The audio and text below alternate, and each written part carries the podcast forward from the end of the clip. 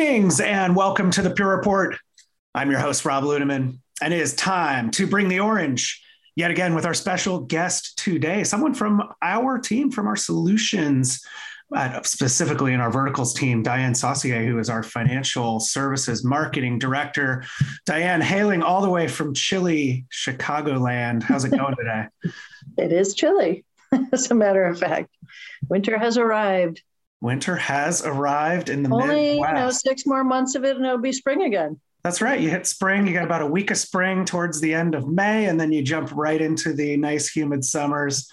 Uh, still a gorgeous place. Um, great to have you on today. And you know, quick welcome. Just introduce folks to you and and your a little bit of your background. I know you're well versed in in financial services. That's what we're going to hit today. But what length or what duration of experience did you have in that space before you ended up at a data management company? Oh, sure. Um, so I started my career way back when uh, on a foreign exchange trading desk at a bank and it was a, a, spot and forward desk, so a cash desk, and it was very, very fast moving and a lot of fun. And I actually went into that on purpose. I sort of became uh, enamored with the trading industry in college and decided that's what I wanted to, to do, but I don't have the personality to trade full time. What kind of um, personality do you need? What what does that what does that require? I think that's changed some over the years. Yeah. I think there's less of a sense of, you know, there's less of the uh, gut instinct type mm. trader and more of, you know, obviously the the quants and so on now. Um, the trading floors are largely closed and in most of the world except here in the US. Mm-hmm. And um, you know, so there's not a lot of arm waving and that sort of thing. But but at, at the end of the day, I think to be a good trader, you still have to be comfortable um, with a certain level of risk all the time. And I found that stressful. So that was never what I wanted to do. Um, I, I would get stressed watching some of the traders, you know, take on huge positions and turn them really quickly. And, you know, it, it was hard enough just to watch much less right, right, yeah. of my income based on it or the company's income. that's where the pressure comes from, right? Yeah, it was too yeah. much for me. So, but I do love the industry. And so that's where I went from that to, uh, worked for a couple of banks and then uh, switched to the vendor technology side, primarily still in the trading and investment space, but um, expanded after that to a variety of other areas in financial technology. So, you know, I think the the net net is you've got a number of years under your belt in this space and that's why i wanted to bring you on to just explain all the different nuances right that goes on. I think people talk a little bit generically just about financial services and maybe think it's one thing and it's actually so many different uh, different things. And then you ended up here at, at pure. What was what was the opportunity and what it's been like here? I think it's been about 18 months? Are you coming up on about a year and a half here in the current yeah. role here at pure and leading leading the charge and the go to market for uh, for what we do for financial services? How's it been? Uh, it's great. Um, it's it was such a funny experience because um, i was hired at pure during the pandemic shutdown. Yeah. and um, up until a few months ago i had literally never met a single uh, pure colleague in person. So um, but i've been surprised at how well I've been able to develop relationships and collaborate with colleagues uh, all across the organization and across all our different geographies virtually. The um, you know, I've worked for I've I've worked from home in the past for other companies, but there wasn't that same sense of it's almost like being in the room. Yeah. Uh, cameras are on. People use the chat to have side conversations, like you might whisper to the person at the table next to you in the conference room. Um, there's much more of a, a, of a sense of that same sort of, you know, collegiality here, other than being able to go out for you know beers or something after work. Yeah, well, and I think you've gotten into the office in Chicago a couple times, and yep. you know you've got a nice little background there on your on your Zoom of yep. what I assume is the Chicago, which I've never even been to, but uh, would would love to sometime. Yeah, that's right. and I know we have banter from time to time because I know you're a big Northwestern uh, supporter and fan, and then you go head to head against my Duke stuff. But uh, well, what else do you do in your spare time? Binge watch Netflix. No, I'm just. It's really it's cold today, so that's sounding kind of appealing. No, I you know I love to cook. I scuba dive, but I haven't had many opportunities recently since we haven't been traveling much, and I don't like cold water. Um, I play golf mostly badly, but I have my occasional flashes of brilliance. And I'm a huge sports fan. So, like you said, our you know, and my Northwestern Wildcats, who did not have a good year this year, um, and Chicago teams. But I'm also a Chelsea uh, football fan. So that's right. We get banter on that as well. Yeah. Yes, with, the, with the back and forth with my Man City against your Chelsea, which is fun. Uh, it's always good when you know it's, a nice common bond when you when you run into somebody else that's a that's a Premier League supporter. Well, Actually, yeah. um, awesome to have you on and get to know a little bit more about you. I, I really want to start general here and just set context around the financial services industry again, because I mentioned earlier that people think it may be just one thing or a couple of things, and there's really more to it. But describe, if you will, just the, the various entities or the landscape. Like, what does banking really mean when we talk about the street? There's multiple sides, and you talked a little bit about trading there, but you've got the buy side and the sell side. Just, mm-hmm. just a primer around that for folks to give them a little bit more insight. Sure. Yeah, so you're right. Most people do think of what most people think of when they think of financial services are the banks. Um, yeah. So, and they are, you know, obviously a huge part of it. But uh, banking encompasses many different types of entities. So the challenges and the opportunities of a of a small retail bank or a credit union are completely different from, say, the world's largest investment bank, J.P. Morgan, um, which has total assets of 3.2 trillion dollars. Um, but there are some common questions across the banking industry. So, you know, how will innovation transform banking as we mm-hmm. currently know it?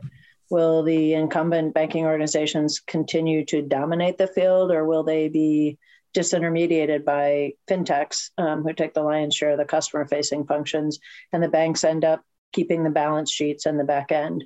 Um, or the legacy banks might compete with the fintechs or partner with them um, we did a survey recently that showed that uh, partnering is, you know, by far the most popular approach to adopting um, new digital technologies for the legacy banks.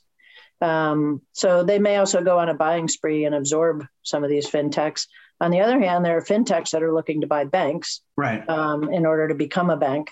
So the banking industry is really changing. The question isn't how banking will change, but how it's, you know, where it's going to be transformed exactly. So, well, how's um, the how's the dividing line between old school and new school, right? I mean, with technology adoption, and you mentioned some of these fintechs, you've you've got the old established, like all the names that we would know, but then you have right. these starts that are maybe taking technology and, and leveraging it in a way that gives them an advantage. Like, how does that work with the old school, new school, or is it just as you mentioned, where the you know there's acquisitions going in both direction depending on what's needed? Yeah, I mean there are some there are different kinds of things going on. So there are direct competitors that are you know like the online banks. They're typically retail banks that operate entirely digitally they usually target a younger customer um, who's more interested in free checking accounts than visiting a branch. So, like mm-hmm. Ally Bank, you may see ads for them, Chime, SoFi. There's a Brazil bank, um, Brazil based Nubank that Warren Buffett backs and is looking at an IPO next year. But then there are all sorts of other uh, variations on that. And, um, and part of it is that some of these fintech firms are branching out.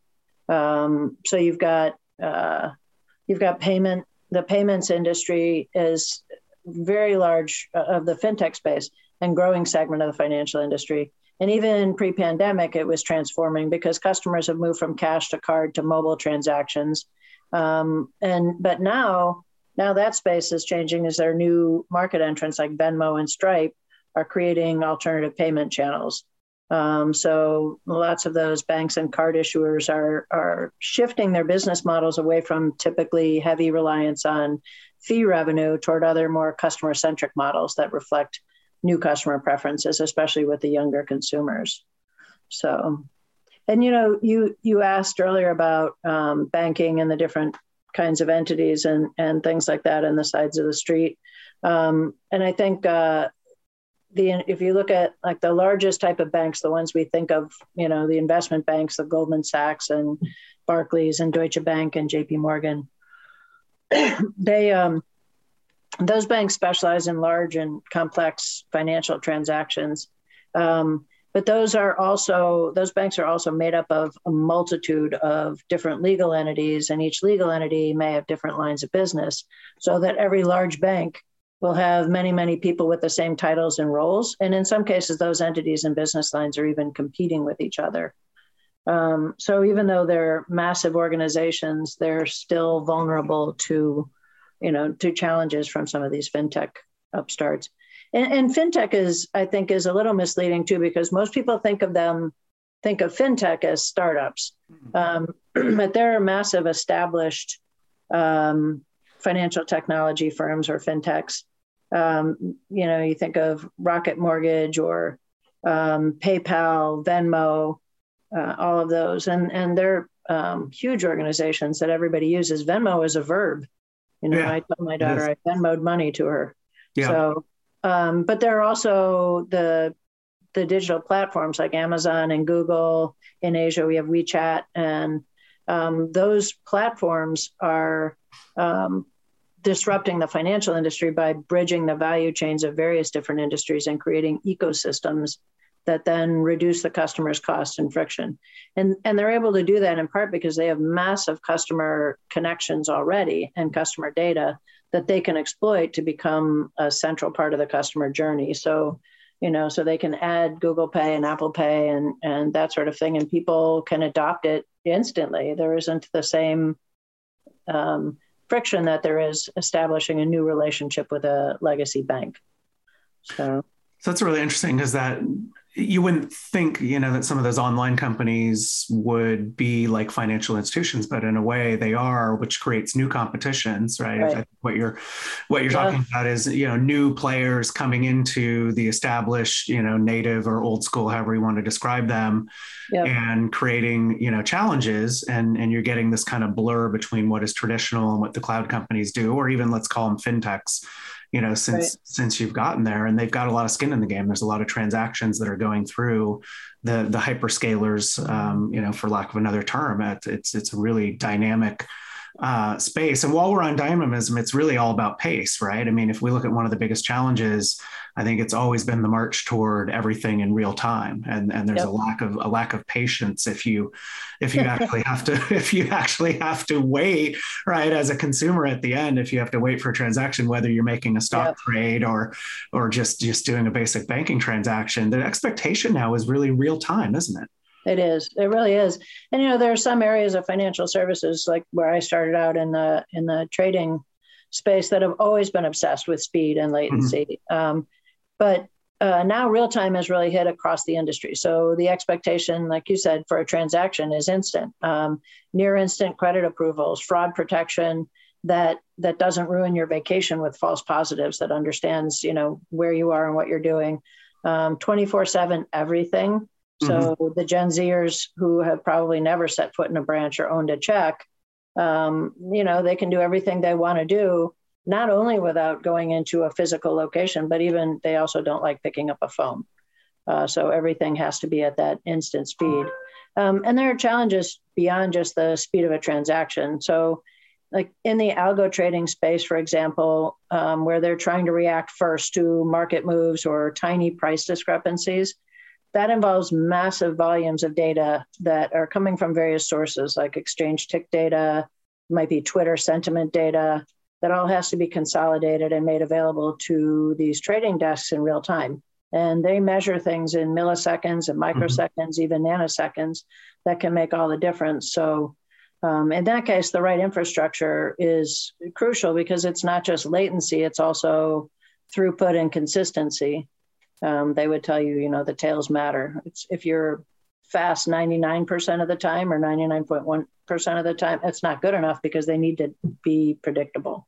Yeah, yeah, and it's in response time. No, I remember at a, at a prior company working working with CBOE, and we were trying to architect something, and I was just amazed because it was such a it was such a small fraction. You know, it was multiple decimal decimal points over that we were we were trying to architect something for them, and somebody asked, "Well, does this really make a difference?" And they said, "Yeah, it makes the difference to the tune of, you know, of millions of dollars millions if we're able dollars. to transact this this, you know, ten thousandth of a second."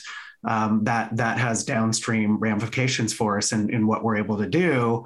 At the same time, where the march is all about real time, I think you still have the umbrella or maybe a, a, worse term hanging over your head around security and, and regulatory requirements and compliance. Like those are things that just are are i mean they've always been there but they're even probably more extreme now. What, what's going on in, in the area of, of regulatory and, and compliance requirements? Like what are the big challenges you see? Yeah, it is huge. Um, you know, on the regulatory front, the financial institutions need to report to typically a, a, a decent sized one, more than 100 different regulators. Um, so, an international banker estimated that the global compliance spend by banks is more than $270 billion a year. But what I thought was really shocking is that 10 to 15% of the workforce in the financial services industry is engaged in compliance processes. Just so, alone. That's it. Yeah. Isn't that mind-boggling? It is. That's that's yeah. just a huge amount of the workforce that has to be dedicated to that to, part. But if you don't yeah. do it, then yeah. yeah. there's consequences, so, right? so the cost of non-compliance would be worse, right? Yes. So you you know in financial services, so GDPR non-compliance, for instance, the the global the um, data protection regime in EMEA, they in uh, Europe rather, non-compliance alone can lead to fines of up to four percent of global annual turnover um, which it could be massive. Yeah. But beyond that, for these, you know, for um, some kinds of violations of compliance requirements, say um, anti money laundering, AML, or KYC, those kinds of things, there can be significant reputational damage. Um, firms can be banned from profitable markets if they're found to be not um, not properly managing their trading behavior, even if they're not doing it on purpose. Not doing it on purpose doesn't count as an right. excuse. So, so the solution again is in the data and in the technologies and in the field of reg tech. Um, so the application of technology to address these regulatory requirements and challenges. And these are largely the same technologies that are remaking financial services, big data, artificial intelligence, machine learning, um, all are revolutionizing the way regulatory compliance can be done. And they're being applied to reduce costs, to improve regulatory results, um, remove human error. Um, and even the regulators are adopting them. Most of yeah. them have created sandboxes to encourage regtech innovation that benefits the markets.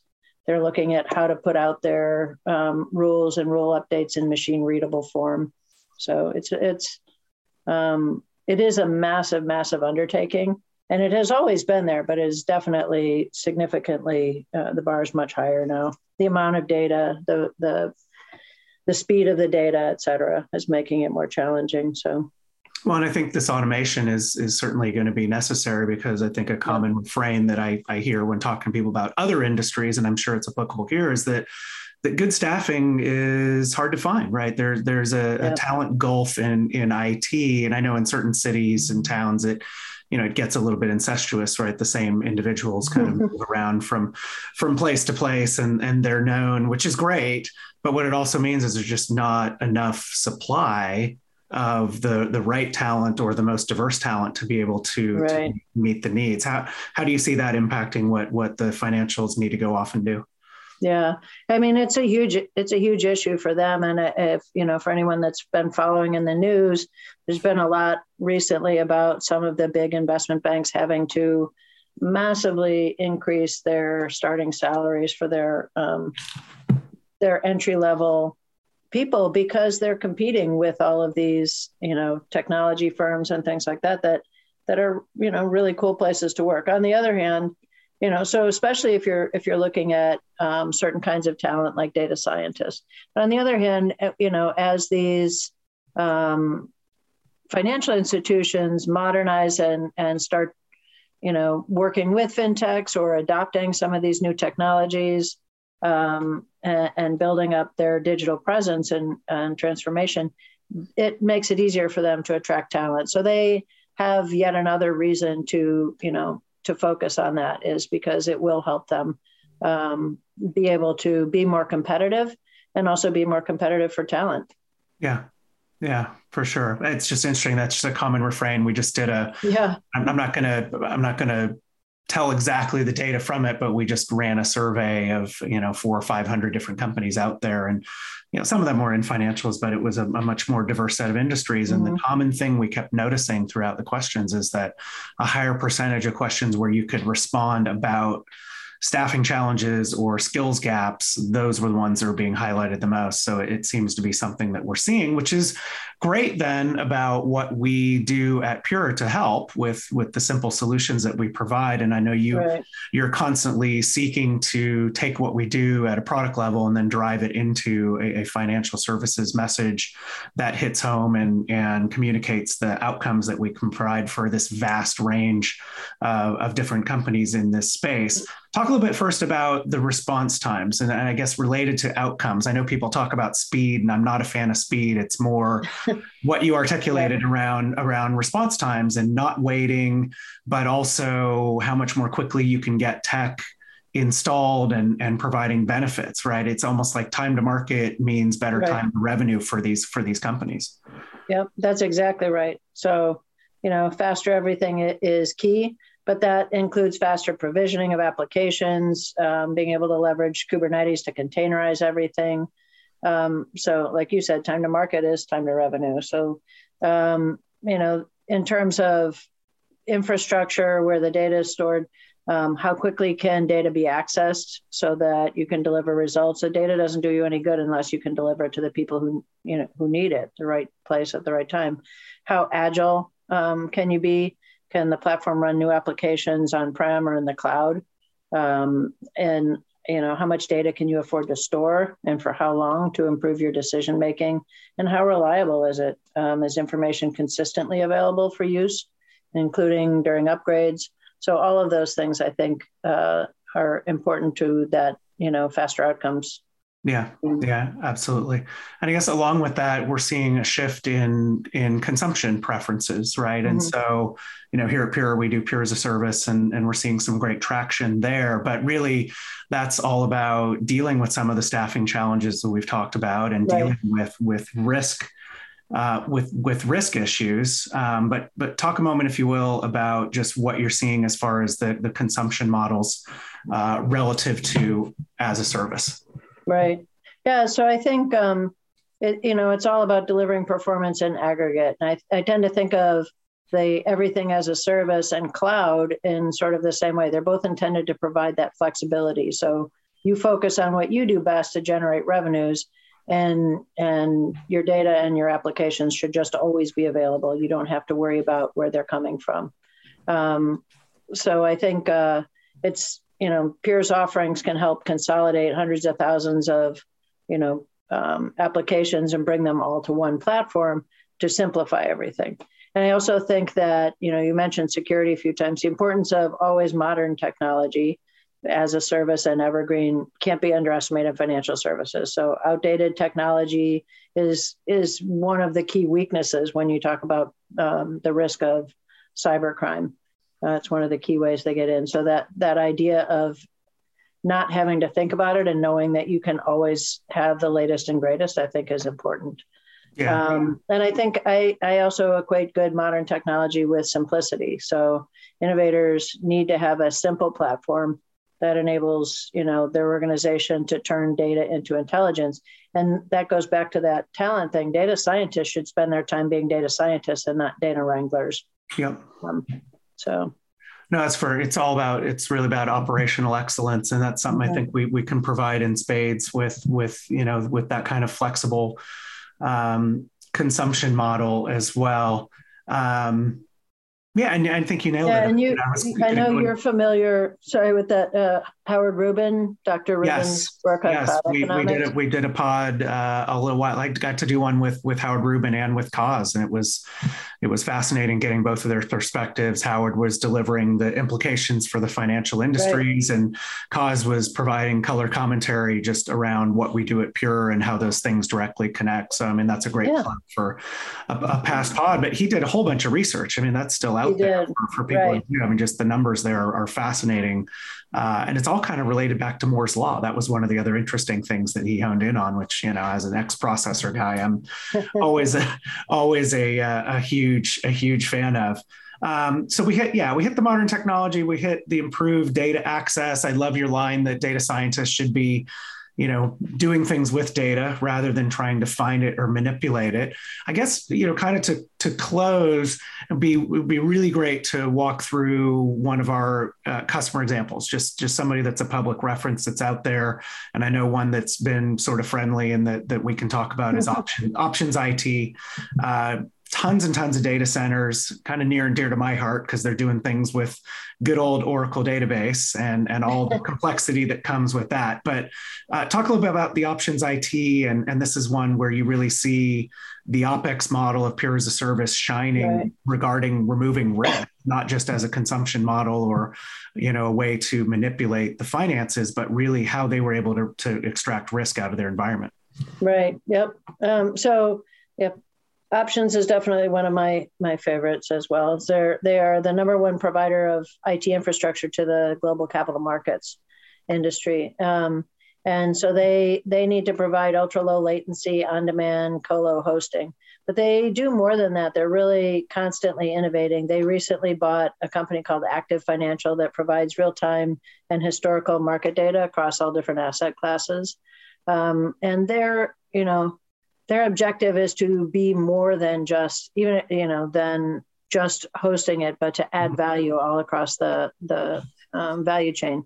So you know in the capital markets the trading industry is hyper competitive so a firm like Options they need to always be able to say yes to their customers and enable their customers um, growth and not act as a bottleneck. So for them PaaS and this OPEX model, like you said, wasn't just about the finances of it, but about removing risk. They need to be able to scale up or down um, really quickly. If they have a client that suddenly needs four or five or 10 times more capacity for an analytics in, initiative or 50 times more for an acquisition.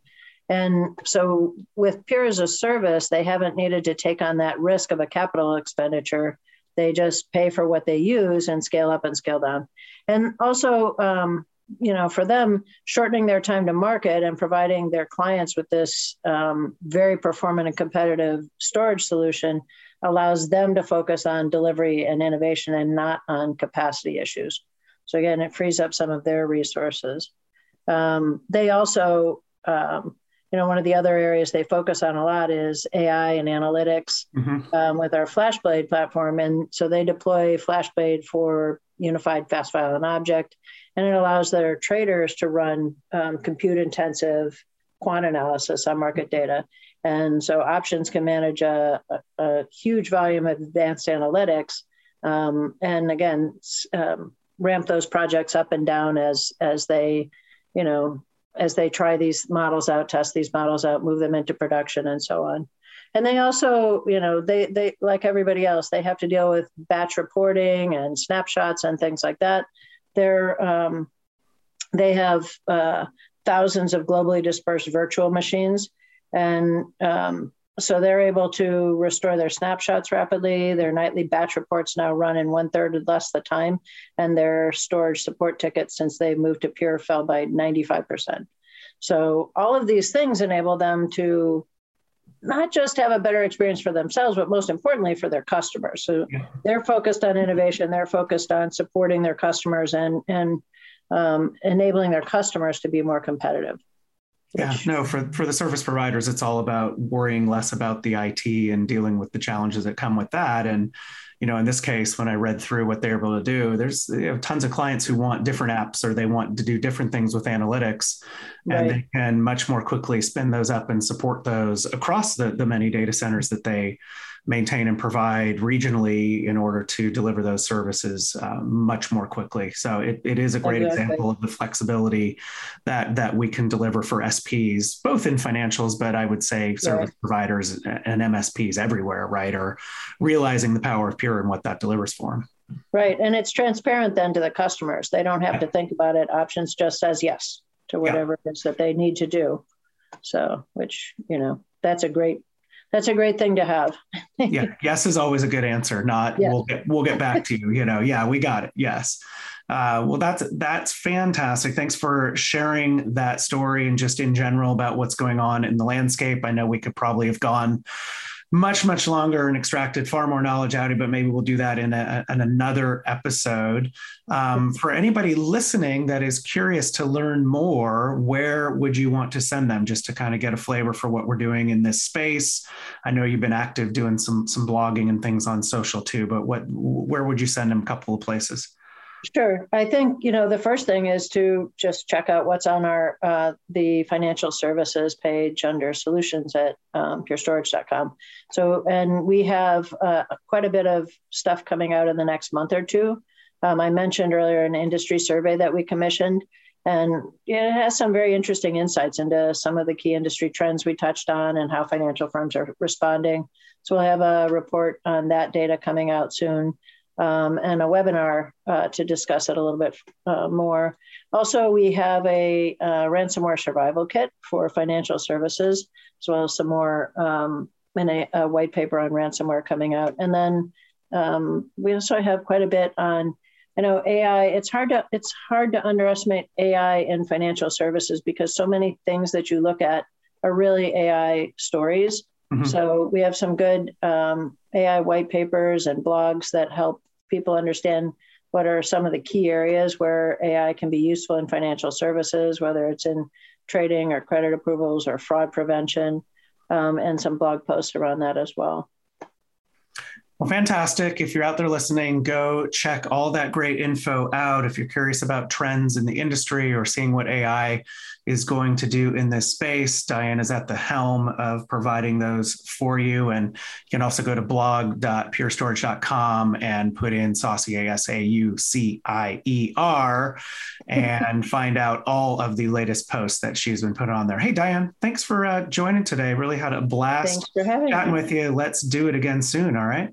Sounds good. Thank you, Rob. All right, good. And thank you out there for listening to this episode of The Pure Report. Tell a friend, send in some feedback, and we will keep the great guests like Diane coming on to the program. And with that, we'll wrap for Pure Storage and Diane Saucier. This is Rob Ludeman saying, Don't look back. Something might be gaining on you.